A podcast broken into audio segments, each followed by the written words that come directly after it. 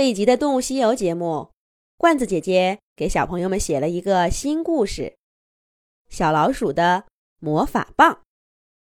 你瞧，人家小熊多厉害，他的魔法棒一挥，整条小河的水就都飞起来了。小兔子毛毛羡慕地看着小熊：“你也可以呀，你不是也有一根魔法棒吗？肯定比小熊的还厉害。”小老鼠豆豆鼓励着小兔子毛毛：“不行，不行，我可比不上小熊。”小兔子毛毛把脑袋摇得像个拨浪鼓似的。小熊多厉害呀！我们小的时候，它就能用魔法棒翻水花，滚漂亮的水球了。谁不说他厉害？小兔子毛毛越说越羡慕，几句话之间，仿佛把几年的经历都回忆了一遍似的。小老鼠豆豆无奈的摇摇头，把心里的话。都吞下去了。他本来想说：“毛毛，我来你们魔法世界有好几年了。小熊的、小马的、小猫的、小狮子的，所有动物的魔法我都见过。可我还是觉得你的魔法最厉害。相信我，我不会走眼的。”可这些话就算说了。小兔子毛毛也不会相信的，他永远都觉得别人的魔法比他厉害，而小熊的魔法呢最厉害。谁让这个小熊是魔法世界里最耀眼的明星呢？小马也不错，小狮子、小猫，通通都很好，每一个呀都比他自己好。其实，在很小的时候，小兔子毛毛跟其他的伙伴一样，也都曾经努力练习过魔法。这生活在魔法世界的动物，谁没做过一个大魔法师的梦呢？从拥有小小魔法棒的那天起，他们就暗暗的较劲儿，谁也不想被落下。可是，这魔法天赋是讲究高低的。你的那个魔法棒能实现什么样的魔法，更是靠缘分。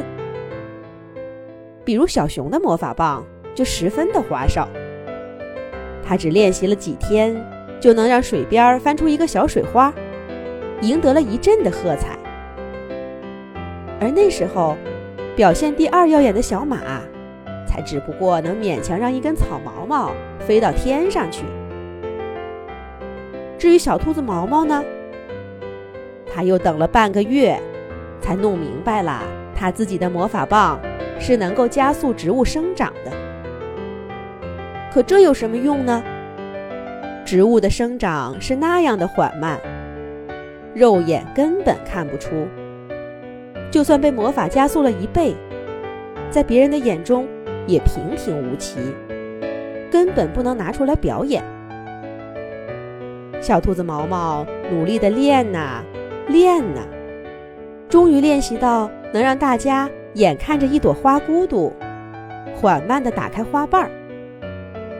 可那个时候，小熊早就学会了如何让一条小河跳舞了。那水光中翻滚着七色的彩虹，好看极了。谁还有耐心看着一朵其貌不扬的小花骨朵怎么开花呢？努力了，总会有结果。只是这结果，常常跟你想要的相去甚远，竟还不如根本什么都不会，没抱过希望。每个动物的魔法水平，从拿到魔法棒那天就注定了。我还练吗？小兔子毛毛。没精打采地挥舞着魔法棒，他发现连他的魔法棒都比小熊他们的要小上一圈儿，难怪法力不足。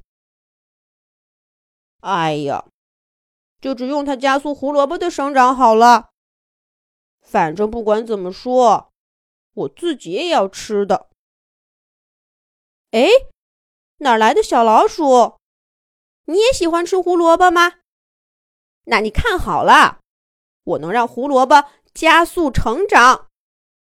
一二三四五，变！你看，你看，胡萝卜秧长大了一圈吧？最多只要三天。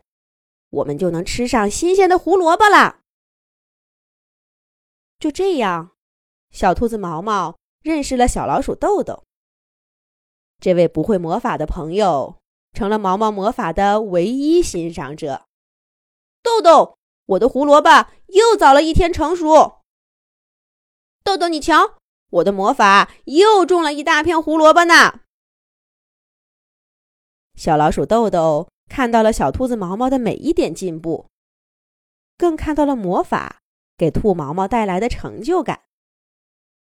跟豆豆在一起的时候，毛毛忘记了小熊、小马、小猫和小狮子。可是呀，只要他看到远处小河翻滚的水花，眼里的光就会暗淡下去。就算再快乐，就算吃到再多的胡萝卜。在魔法的世界里，他依旧是那个最落后的。不过，这不知不觉间，魔法的世界也正在发生变化。是什么样的变化呢？咱们下一集讲。